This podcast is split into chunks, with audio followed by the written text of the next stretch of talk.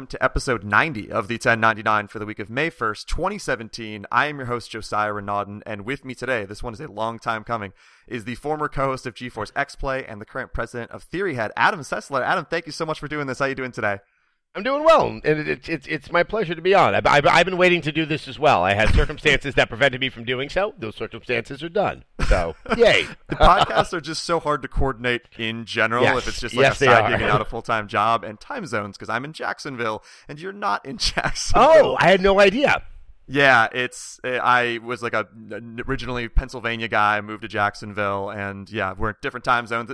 But I'm fine, happy we're finally able to do this. Uh, Yes, mainly yes. because I was so used to seeing you daily on TV and all over the internet for so damn long, and it's been weird not hearing your thoughts on new games and all the crazy batshit stuff that might be happening in the industry. And before we dig into that, just so I can get it kind of in your own words for what you're doing right now, what is TheoryHead? I mean, what are your, your what are your goals been with the company? What have you been doing that you can actually talk about?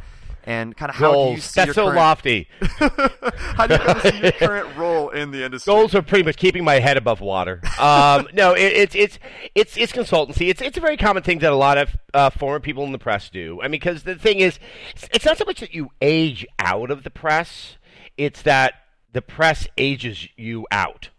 um, and that you know that you you hit a certain point, and that you know how much money you can actually make covering games has become harder and harder and harder, and that's why it tends to appeal a lot more to to younger people who you know don't don't have a family yet can get in and kind of put up with the you know difficult hours, difficult um, you know sort of pay scale. As, as, as I believe it is out there, uh, that you know you, you tend to have to go find some some other pastures and take those talents that you've honed, um, playing all the games, and it is valuable because when you're in the press, especially if you're, you know, a, a primary reviewer, you are playing more games in the course of one year than any developer or publisher has the time to do. Yeah. And so you're able to bring a lot more insight and sort of breadth of where other games that are in development might be falling in terms of what has worked, what hasn't worked, what has become passe, what has become a little bit too saturated in the industry. Um, there, there, there really is a lot of value because most people do not play games at the level that you know pro- pro- probably even you you you probably play way more games than just about anyone you know that is not working in some facet of the gaming press Yep.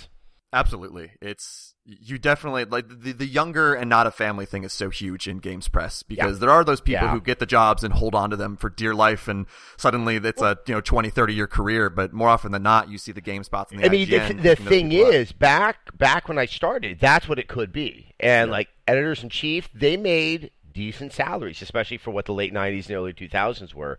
And unfortunately, you know, once you saw the shift to a more internet-based economy and all the challenges that came with advertising, because there still isn't a very good, clear advertising model when it comes to that, uh, you started to see margins coming down. You then, you know, dump the, the, the Great Recession on top of that, and suddenly, you know, they're they're they're trying to bring in a lot of young staff, and I don't resent any of this.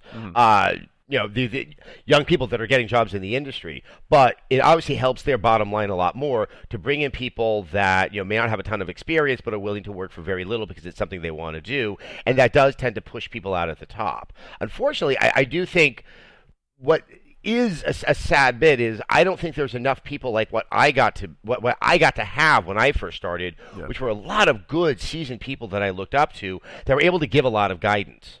And that you kind of found your footing by seeing what they were doing, and you carved out your own voice. Whereas now, everyone kind of gets in, and I, and I think when you're very young, you tend to want to show your merits by being very, very, very critical. You know, mm-hmm. disliking something. I think, and just in our minds, I think our mindset has it that that's a way to kind of burnish your reputation a little more than being effusive with your praise. And as you get older, and I know this happened to me through the course of reviewing games, it was I, I really preferred to like things in my later years. You know, life just becomes so miserable all around you that you know for that one thing that you're really supposed to love about your job, that you you know, I'm just you know that that's why a game like Uncharted 2, I'm like, oh, I love this, and it becomes very very satisfying to kind of just ex- express that level of enthusiasm. people don't seem to enjoy to like things as much these days if you ever spend Yeah. any extended time on the internet and i fully agree with that that structure of uh, if you would jump into GameSpot or IGN like five, ten years ago, there's people who have been doing this for a long time where you can kind of maybe if not look up to, you can model some of your work after. And now, I mean, when I when I was doing freelance for GameSpot, it was Kevin VanOrd, it was like Tom McShea. Oh yeah, like Kevin's that, great. Where I'm like, man, Yeah. like I want to be able to write like you and express my feelings on games in that way. And I'm not, of course, you know, poo pooing GameSpot anymore, but if Yeah. I were to go there now, there's a lot of people who maybe the longest tenured's like five years because there is that Yeah. structure of you know young blood getting them in there getting them in there and it's it's an entirely different industry if you did have if the option was there for you to like ed- be editor in chief or something of a site and you could hold on to that job and the income was good would you want to stay in games media or after being in it for so long i think you originally hired by zdtv in 1998 were you just kind of tired of it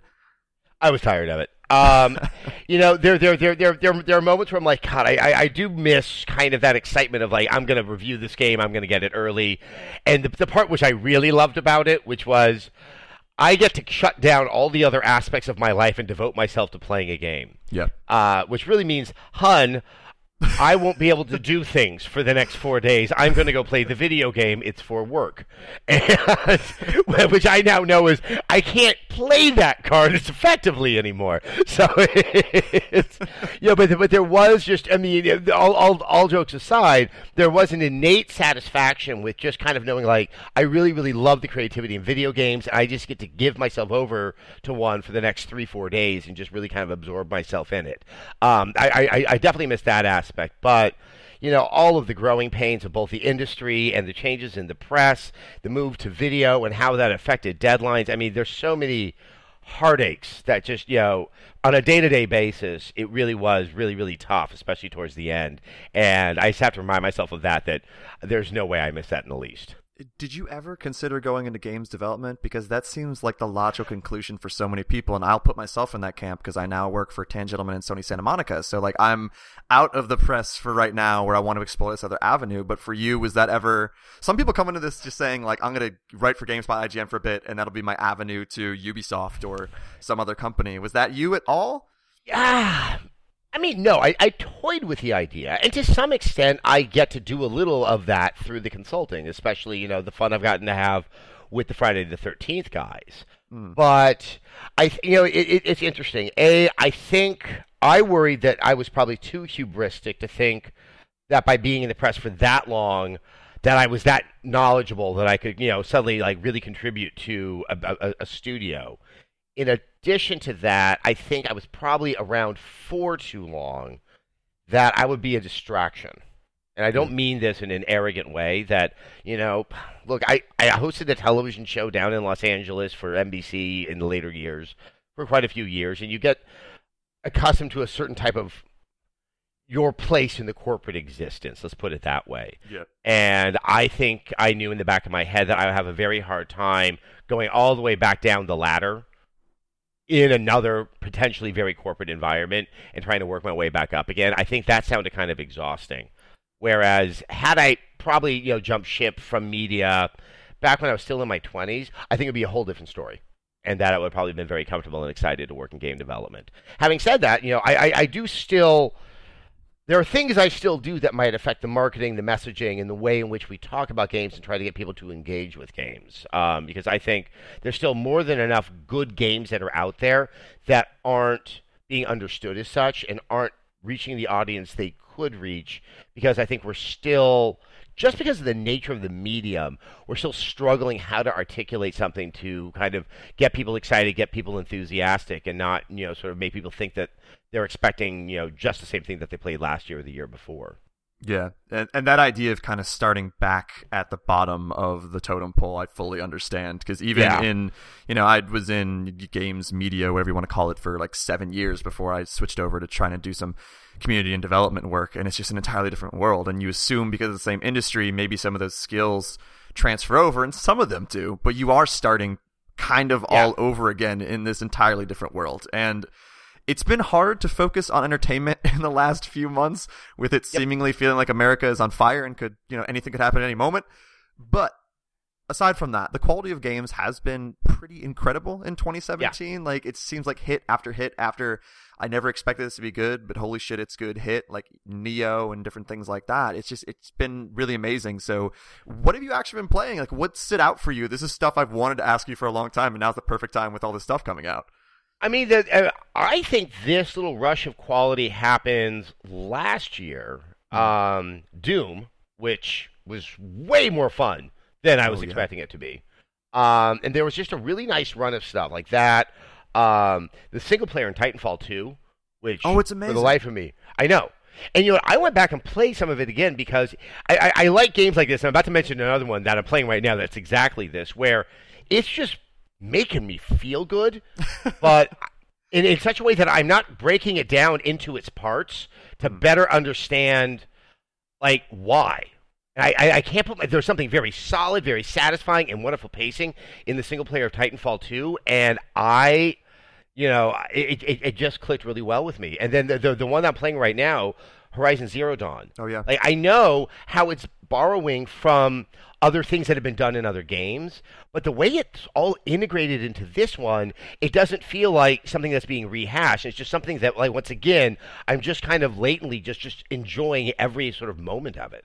It, it, it's it, it, it's it's really quite fascinating. Yeah, that's one of the easier games recently just to get engrossed with. And I, I, Yeah. I don't avoid open world games, but I tend to get overwhelmed with too many side quests, too many activities, and suddenly I kind of turtle up instead of really delving and diving No. into the game. It- and to to be fair, I've, I've I've even had that happen a couple of times with Horizon Zero Dawn. I think it's something that all granted. I think there's a larger discussion that needs to be had about open world games, uh, not just for that reason, but for for for many where. Yeah, you- you suddenly see all the options and the opportunities, and I, I, I know you have to be like this too. When you know games that well, you're like, okay, what kind of open world game is this? Is this one where I can do all the side quests and then move on to the story mission? Yep. Is it balanced in such a way that I'm only supposed to do 30% of the side quests? Because you don't want to be that OP come the game's end. And I don't really like playing on hard settings unless they're really well made because that just means that same battle takes longer. And that's never struck me as a. It's probably, once again, working on a deadline. I don't see that as a benefit because I need to get the game finished so I can move on to the next game. But um, but but even with those two issues in in in Horizon, it's just you know once you get back over that hump, it tends to happen pretty quickly. It's like oh yeah, it's just this thing where I just I like hanging out and I like the combat and I like just seeing what's new and different inside this world. Yeah, just exploring, and I'm not one of those people. I think The Witcher Three was the last game where I just enjoyed walking around and just like Yeah. experiencing different things. And Horizon scratches that itch in a really unique way, where, like you mentioned, like I'm doing these side quests because I'm worried, like, is this going to disappear? Should I do this now? And maybe you get a little lost in the main story because you're on so many different story side story beats. But just a single Yeah. side quest could be like three individual parts that are all interesting, and by the end, I'm like, okay, that was a a 40 minute play session. I'm now happy. I don't need to do the main story right now. So even if yeah, I'm and, and, of- and it doesn't have such an abundance of side quests. And I do Yes. see side quests as distinct from, say, like like hunting grounds and challenge and trials and stuff like that. I never bother with stuff like that because I have nothing to prove. I'm, I'm getting older. My reflexes aren't what they used to be, so I hide my trophies. Um, but but it doesn't. It, it does what, what I think is very smart. And the Grand Theft Auto games have been very good about this as well. They throw out just a handful of side quests at any one time.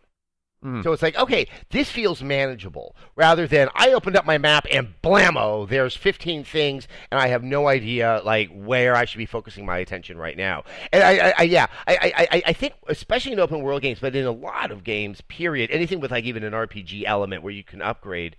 What we're not teaching the player very well at the outset is a sense of priorities yeah.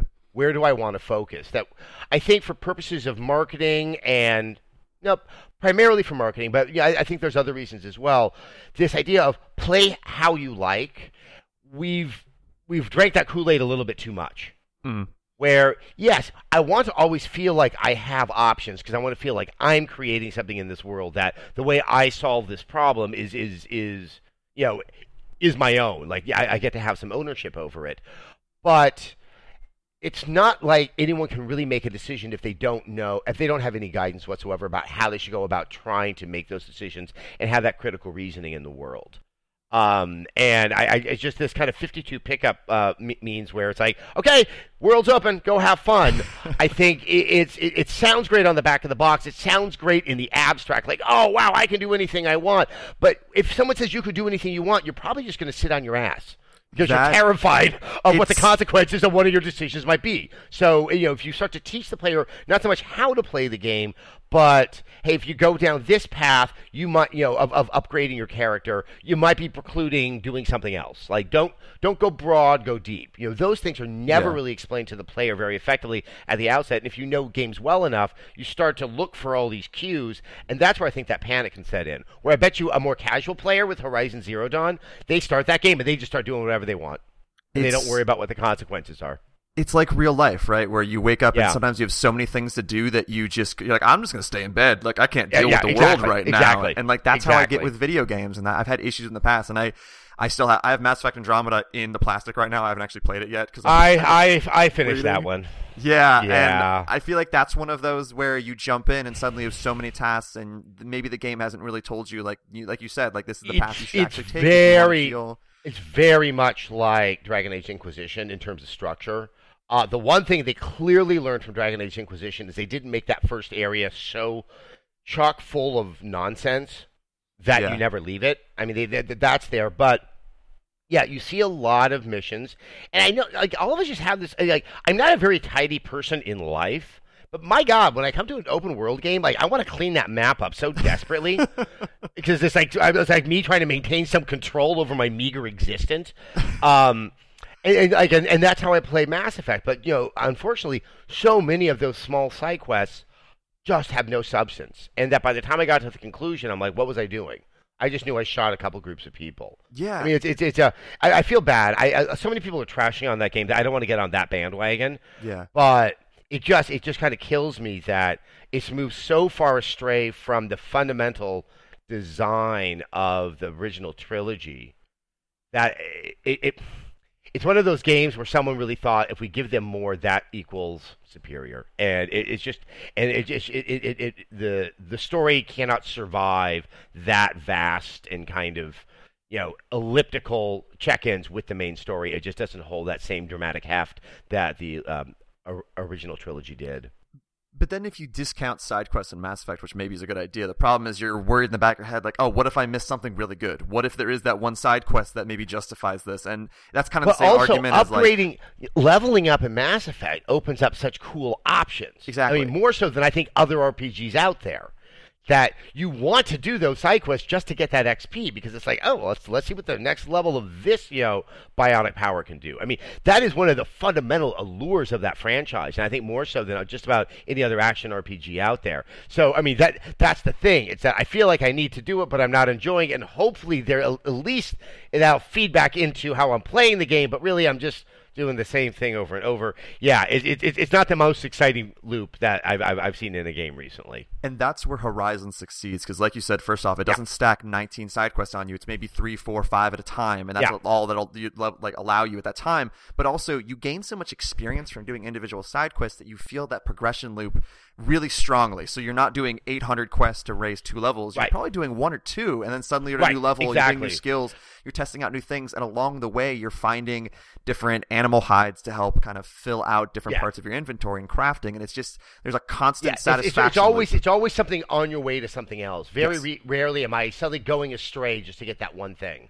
yeah. I am trying to go find those high level creatures to get that one part so I can get better armor and weapons. But I also I was about to go do that right before I was on uh, the the show, and I was like, you know what? I haven't gone to that area yet in the main story, and I'm actually now f- fairly confident that when the main story or even a side quest wants to push me in that direction, that's the time that I'll go over there. Yeah. That, you know, I, I, I think I'm, I'm very happy to not try to get the jump on the game and always be one or two levels ahead of where the game wants me to be. I'm like, Hmm. no, this is this is fun enough. I'll just play the game as I think it wants it to, to be played.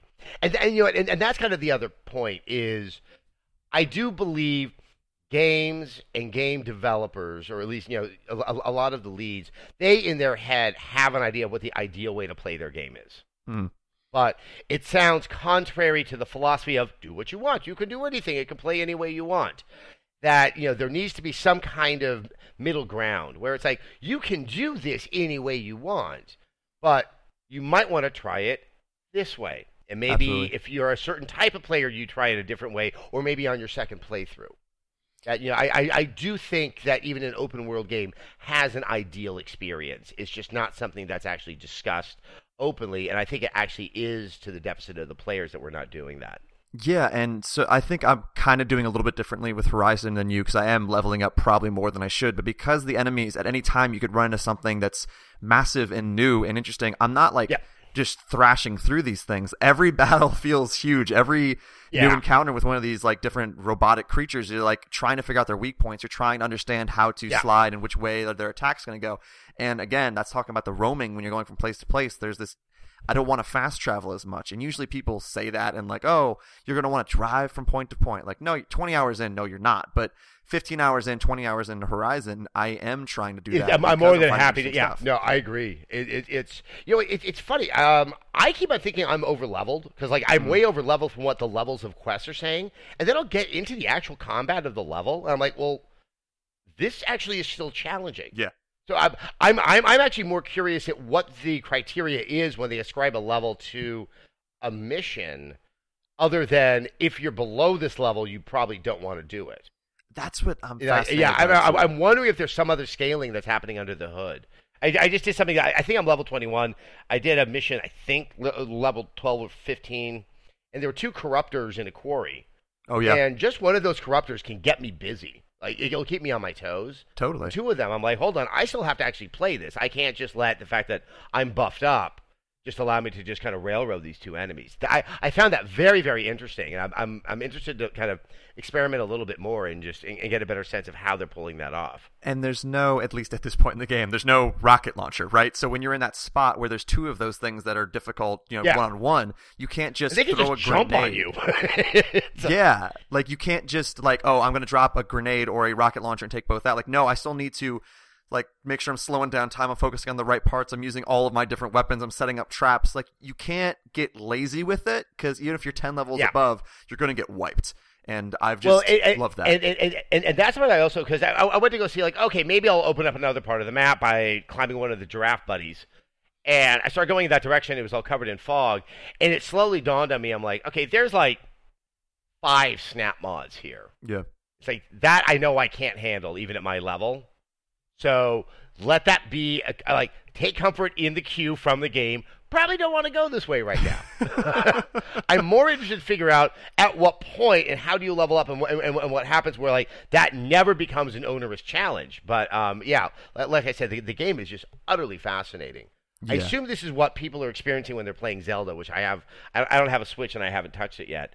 But uh, it's interesting. The experience I'm having and hearing people who are playing Zelda, they don't sound all that different from one another, other than the shock at Zelda being that good. Yeah, I'm. I don't have a Switch either, and I don't have Zelda either, and I'm in the exact same boat where I'm almost happy I don't, because one, I think I'd get these the controls of these games a little bit confused, and two, I'm just enjoying Horizon so much, I don't want to Yeah. kind of mix it. I don't want to like cross streams with something else similar to it. I'm gonna like save that for a later time. Have you had a chance to play many of the like really great Japanese titles that have been coming out recently? Resident Evil Seven. You think of Nioh. You think of Persona. Is there anything? Because this it's been kind of a resurgence for Japanese games. It, it definitely has been. I've only played Resident Evil Seven, which just stunned me. Like I, I I'm still like Fell in love. I'm still thinking about it. I'm I, I, I'm in agreement that I think that last couple of sections didn't really carry forward like how much fun the beginning of it was. But I, yes. don't care. That beginning was so good. I do. I mean, it's just like and like that's exactly my kind of horror. I, I come from an era that like I adore Texas Chainsaw Massacre, you know, and and just you know. And also, probably my urban anxiety about going anywhere outside of the city that just played on it perfectly Yeah. and it and it didn't have that that absurdism of traditional Resident Evil games that just always threw me out of the experience. Mm. Such as like, I mean, I mean going all the way back. When a place is called Raccoon City, I'm already like, okay, well, well, hold on, hold on. We need to discuss how that happened. And when you name a like a special forces team stars, it's like, no, no, no, that's not how it works. that you don't no, no, no, they're never going to be called stars. And so like, I'm already so distracted by that at the get go Yeah. that you know you you you you you start to find, I, I guess like sort of a, a, a tenuousness in your relation with the virtual world you're supposed to be playing in.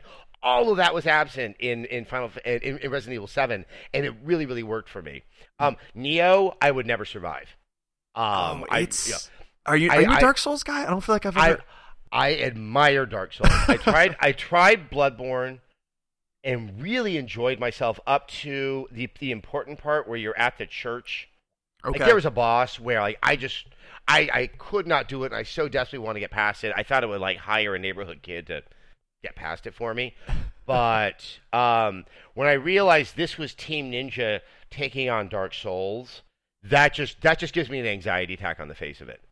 Um, yeah, yeah. It's I as a Dark Souls or Bloodborne fan. Uh, I, Nioh is first off way too long. It's another one of those games where it's like there's trying to go for too hours. much.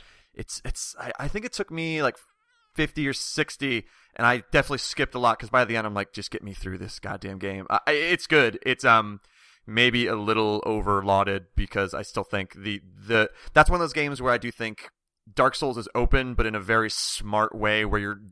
It's not massive. You're learning these different shortcuts. It's Nioh actually a much a much smaller game than you think it is. Yes, yeah, it- absolutely. It's, very interesting. Yeah, Um, Nioh would try to reuse a few too many environments, and also was very linear in certain senses. I don't think it worked as much with that style of game. Yeah. So and, and and Persona once again, I know that this thing is giving people like just like extreme amounts of happiness. N- I've never been a JRPG fan, Oh wow! and Persona in particular, I have no desire to ever play as a teenager. I, and, and then reading about Persona, I'm like, oh God, yeah. I'm I'm 43 years old, and I it's just I look at that and I'm like, now I feel older. it's just, it, but stylistically, it looks really really neat. But once again, I just don't think I have the time to commit to something like that. That I think will also completely go over my head.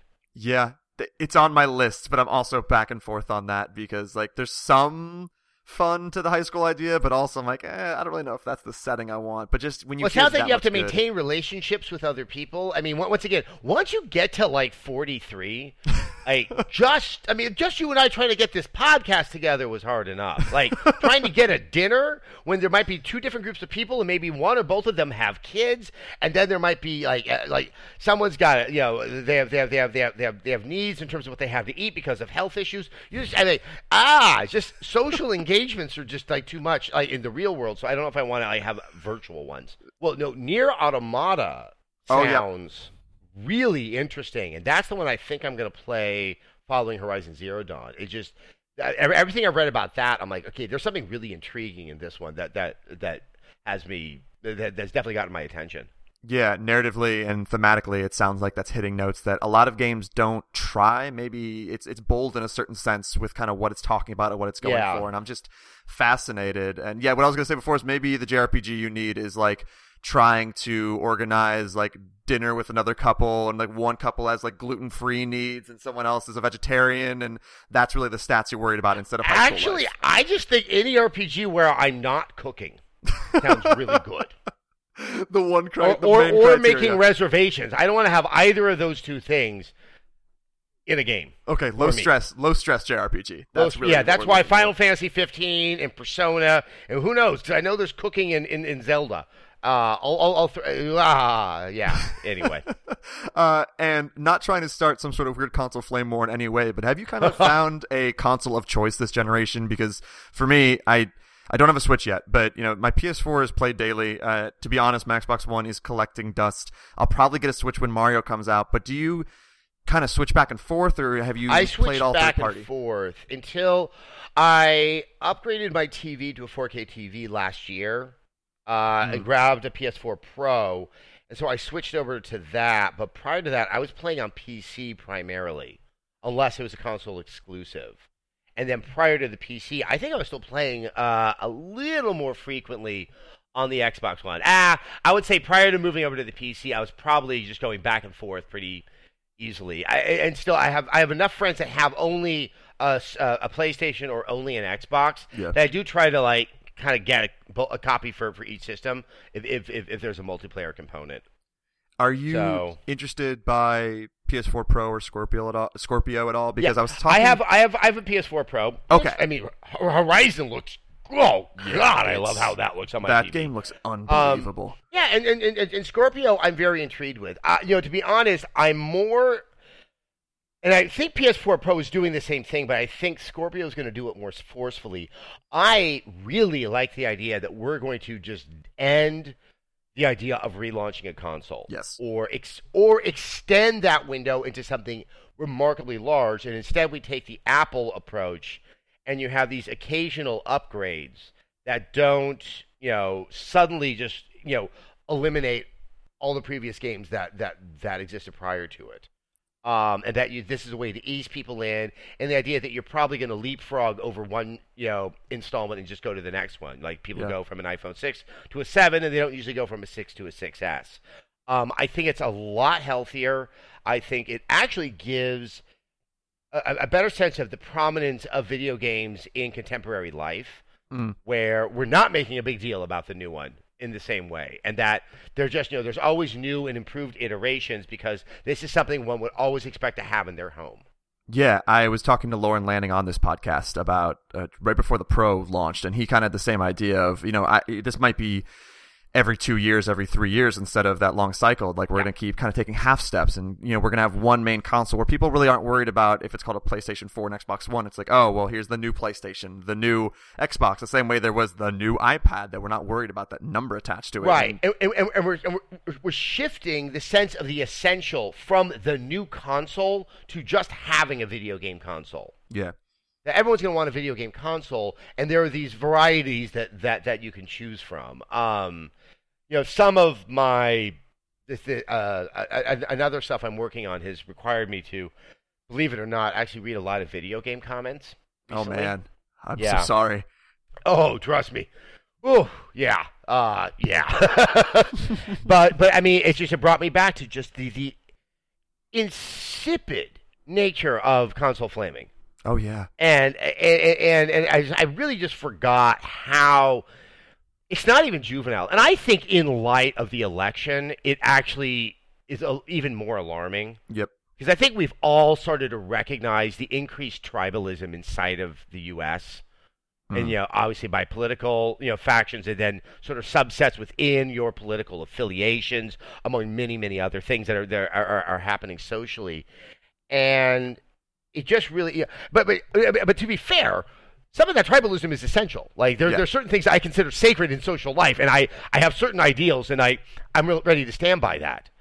But to then see someone with probably even more passion than I feel about certain moral, you know, qualities of, of, of, of existence. Talk about the superiority of the PlayStation over the Xbox. and this is a insane. corporation with their with their with their plastic product. It's so distressing, and they're like it really uh, and not, not not to overstate it, but it's like there's something very wrong Yeah. if we've created that type of identity, self value out of something that one has no control over and is only there to actually take money out of your pocket. Yeah. Eh, It's there to entertain you. I don't want to be. That. I don't want to be. I don't want to bite the hand that feeds me. But, but but you you see what I'm saying? I mean, imagine if someone was that fanatical about fucking United. I mean, I, I, think once again, like maybe a few movies out there. We saw that with Ghostbusters, and obviously with a lot of excitement around a movie like Mad Max.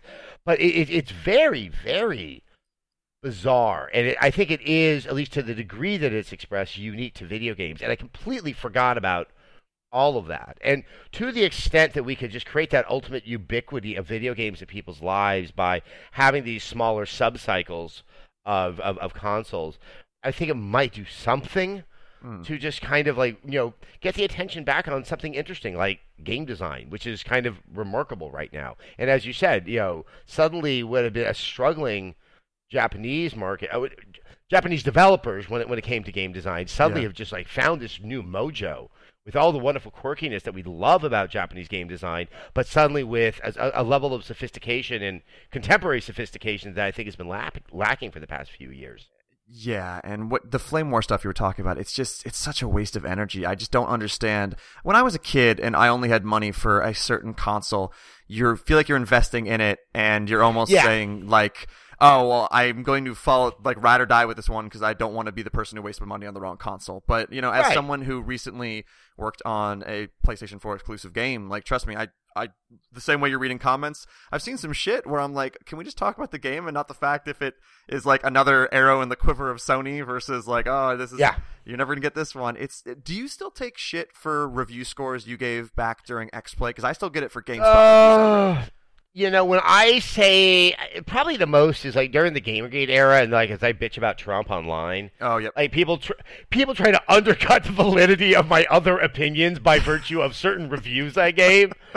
Uh, there was a point in time, probably four years ago, maybe five, because you know after G4 got rid of me, and you know, but before the station completely collapsed, it was like, they were still airing X Play Hmm. as G4, even though there, I think Oh, there was yeah. like four or five people working at the network. There was no sh- new shows being made, so they were running old episodes of X Play. I mean, years old episodes Oh, of X Play. And there were some people who I guess just were in a cave. I don't know. and they saw a review and they didn't agree with it and they bitched at me about something that happened four or five years prior. And I, I like I'm talking like I was like I don't even know if I reviewed that. well, didn't you like you didn't review everything you ever talked about on Oh, X no, right? A lot no, of it was no. just stuff given to you from different members of the staff, correct? Like, did you get? I mean, I I review quite a bit, Yeah. uh, especially in the later years, um, because I, I tended to have a more open schedule that allowed for that. Um, but yeah, uh, and, and, and, and the same was true of, of Morgan.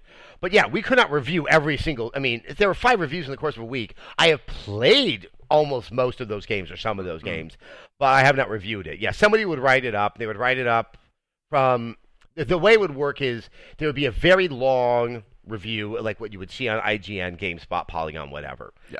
From that, when and, and, and that would live on the website, g4tv.com. From that, it would then be condensed and rearticulated into something more television friendly and typically in my or Morgan or Blair's voice.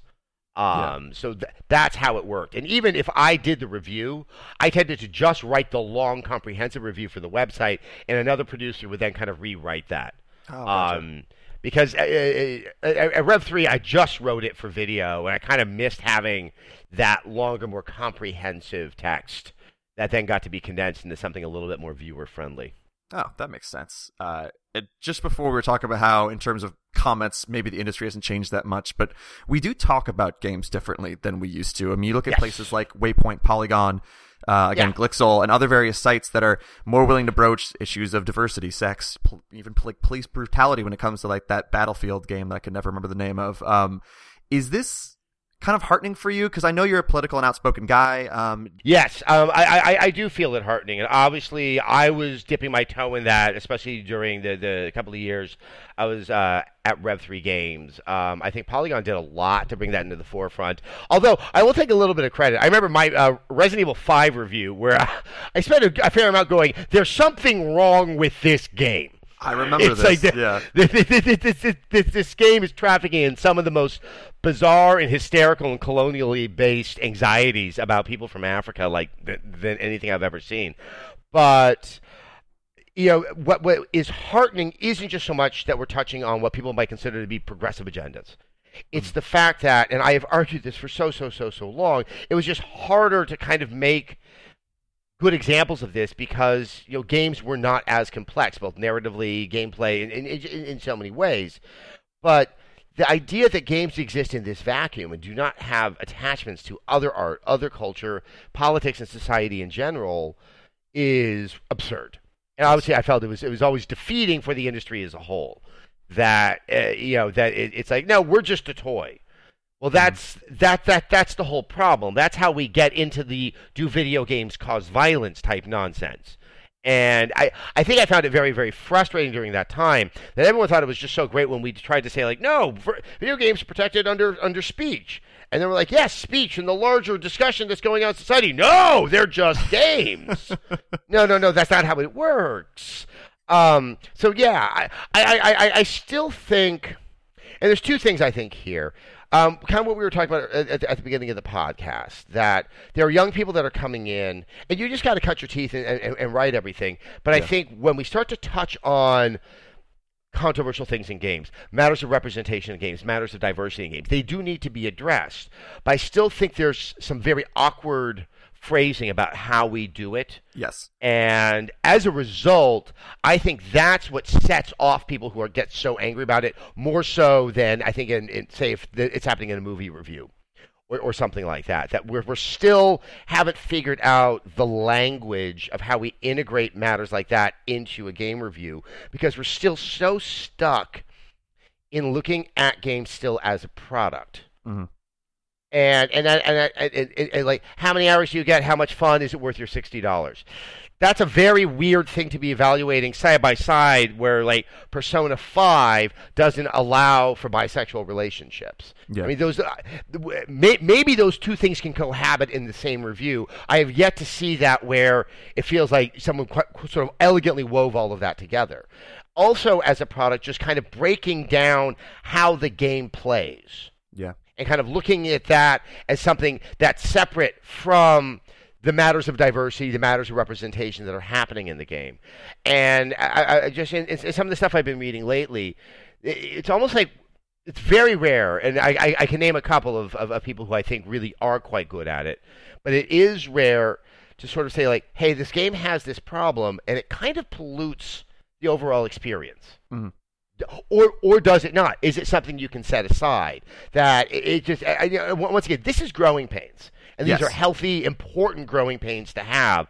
But you know, I've just you know, for, for reasons I'm not going to go into, like for because I'm reading comments and stuff like that. I've been surveying a lot of reviews and stuff like that, and I've just noticed some of these interesting trends. And you know, I, I, think that just goes to. I, I, I, wish once again that we had a just more diverse staffs at um, at uh, at outlets, and both diverse in gender, in, in sexual identity, and in race, but also in age, because I think that could also help kind of guide how we, you know, finally ease into how we talk about video games.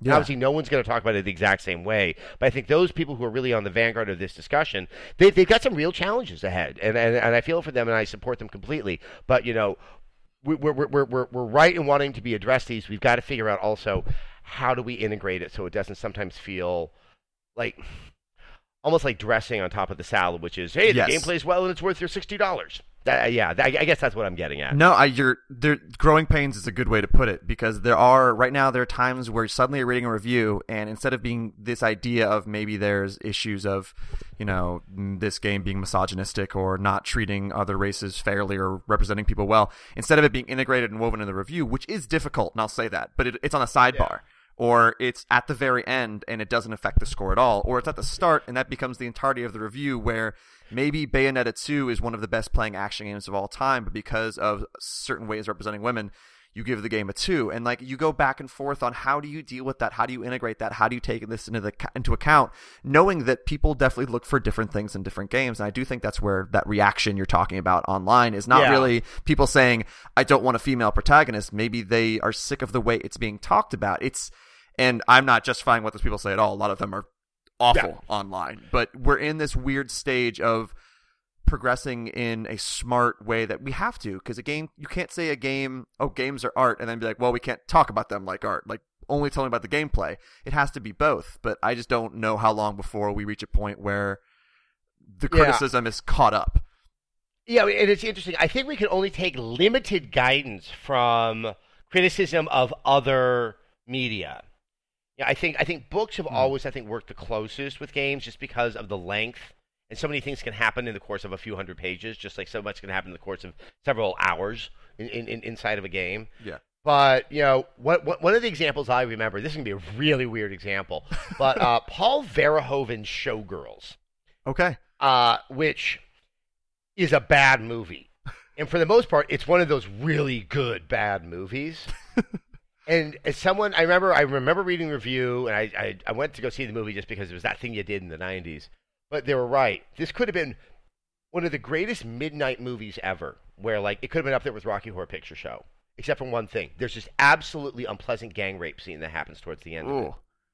And it really it has that smack of, huh? I didn't really feel the need for this, you know. It, it, it and it just kind of it just it completely changed my opinion of that movie.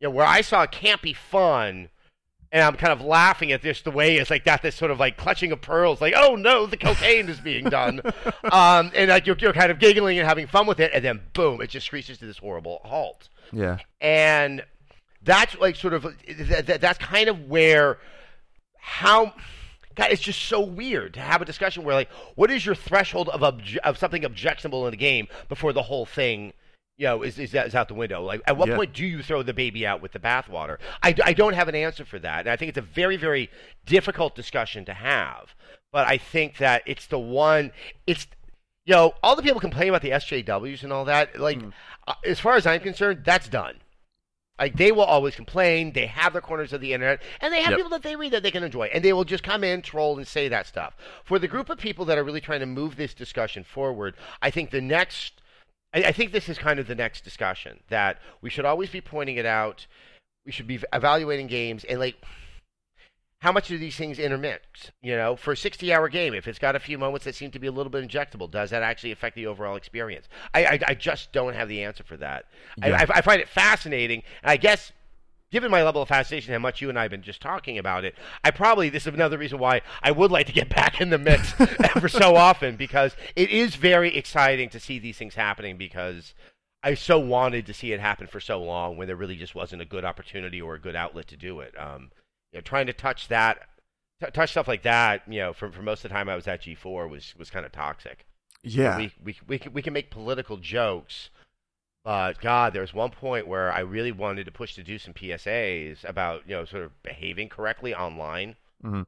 you know, not using certain words, and I was told that we didn't want to alienate anybody in our audience. And I'm like, oh, I didn't know we needed to really hold on to that racist, homophobic. Yeah. Oh, Watch out for that hear. racist crowd. Wow, I I around. love coming into work in the morning now.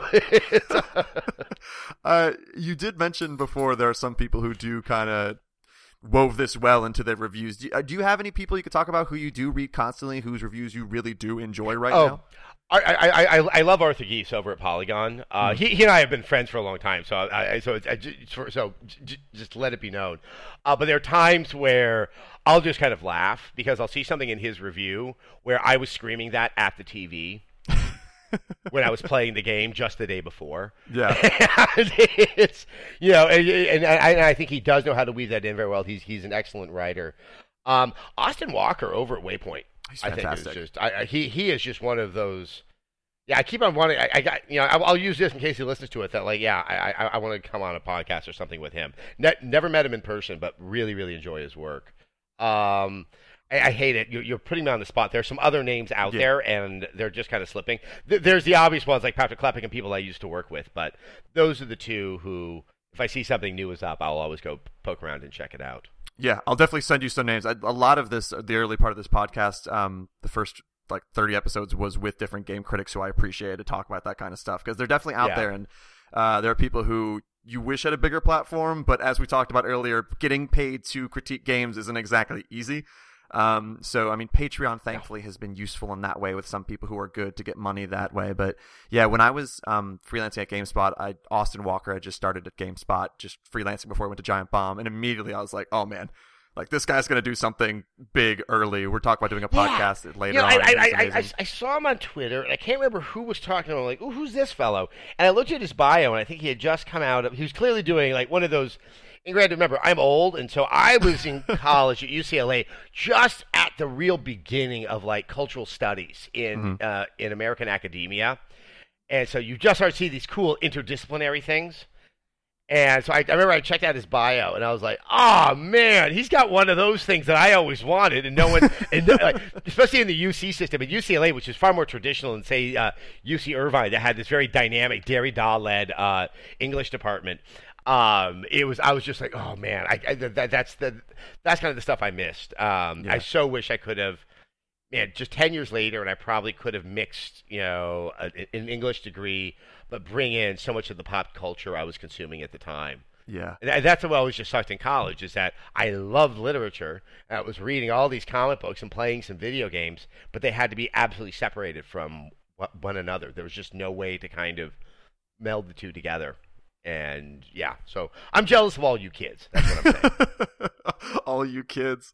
Uh, you did mention that you know sometimes like we just talked about you want to kind of like jump back into writing reviews because the conversation has changed do you ever have the itch to do a tv show or host something again like x play is that Oh, something that's out of your system I will. Ne- I don't think.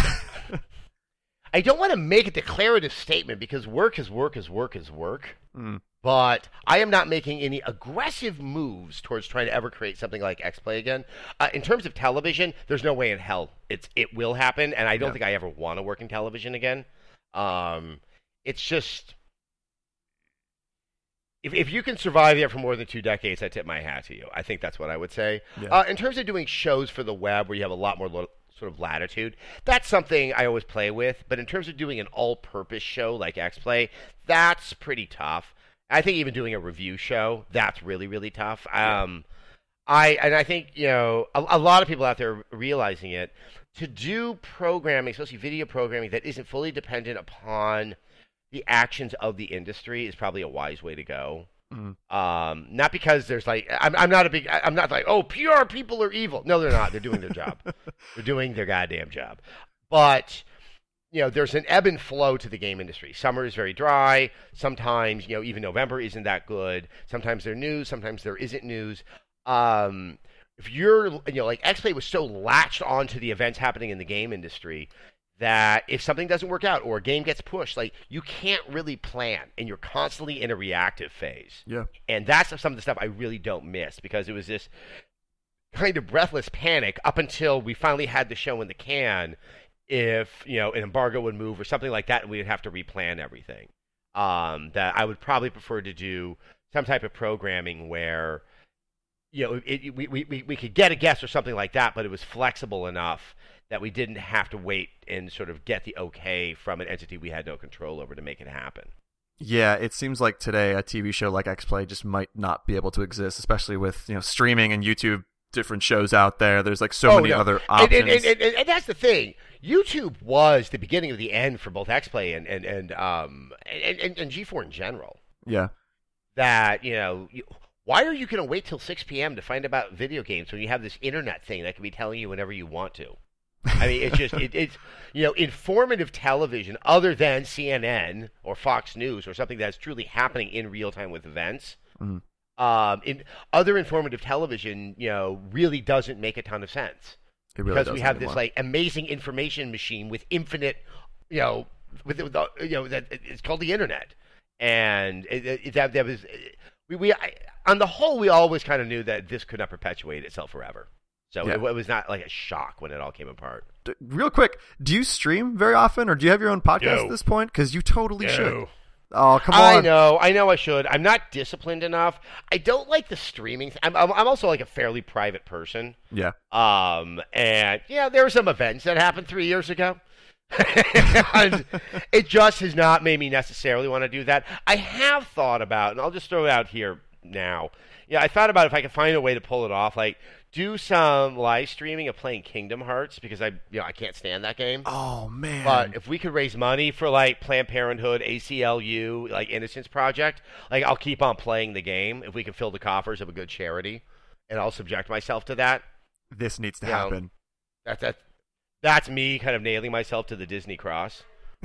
So You should play all of Kingdom Hearts 3 whenever that game comes out in like 2030, just all over Twitch or something. It'd be amazing. Yeah, well, well, well, well, didn't just like one and two come out for PlayStation Four? Like they, Oh, they think you're right. re-updated it for like the fifteenth time or something. Yeah, and like 2.8 And and like it's- it- 345 yeah, it's two point days and a half. Wagga wagga, blargity blarg, something That like is that. the stupidest numbering and naming scheme of any series out there. I'll say that right now. Uh, it, well, I, I- I've always just tried to figure out like. Clearly, somebody thought that that appeals to a particular audience. I just need to. I need to meet the guy that it appeals to. I, I mean, those games are successful, so someone's doing oh, something no- right, I oh, guess. I understand why Kingdom Hearts itself is successful. I get it. yeah. It's just, you know, Sora just kind of drove me crazy because he'd be having these existential crises, and I'm like, dude, you're next to a fucking talking dog. okay?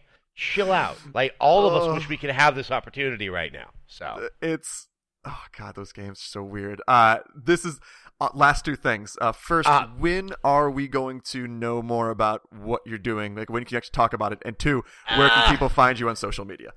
On social media, I'm on Twitter. Um, in terms of finding about things I'm doing, uh, what you will be hearing is we're getting close to the release of uh, Friday the 13th, so you'll be seeing quite a bit of me because I'm working with those guys, and you know I'm going to help kind of bang the gong about a game I'm ex- I'm very very proud of and very very excited about.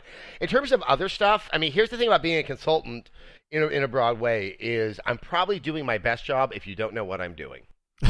that it, it really is. I mean, you work in development, so so you you, you do understand these things. I've signed That- a lot of things, and I a, can't. a lot about of people things. don't want to know how the sausage is made, and that's Yep. why you know we don't talk about Meat Club when we leave Meat Club.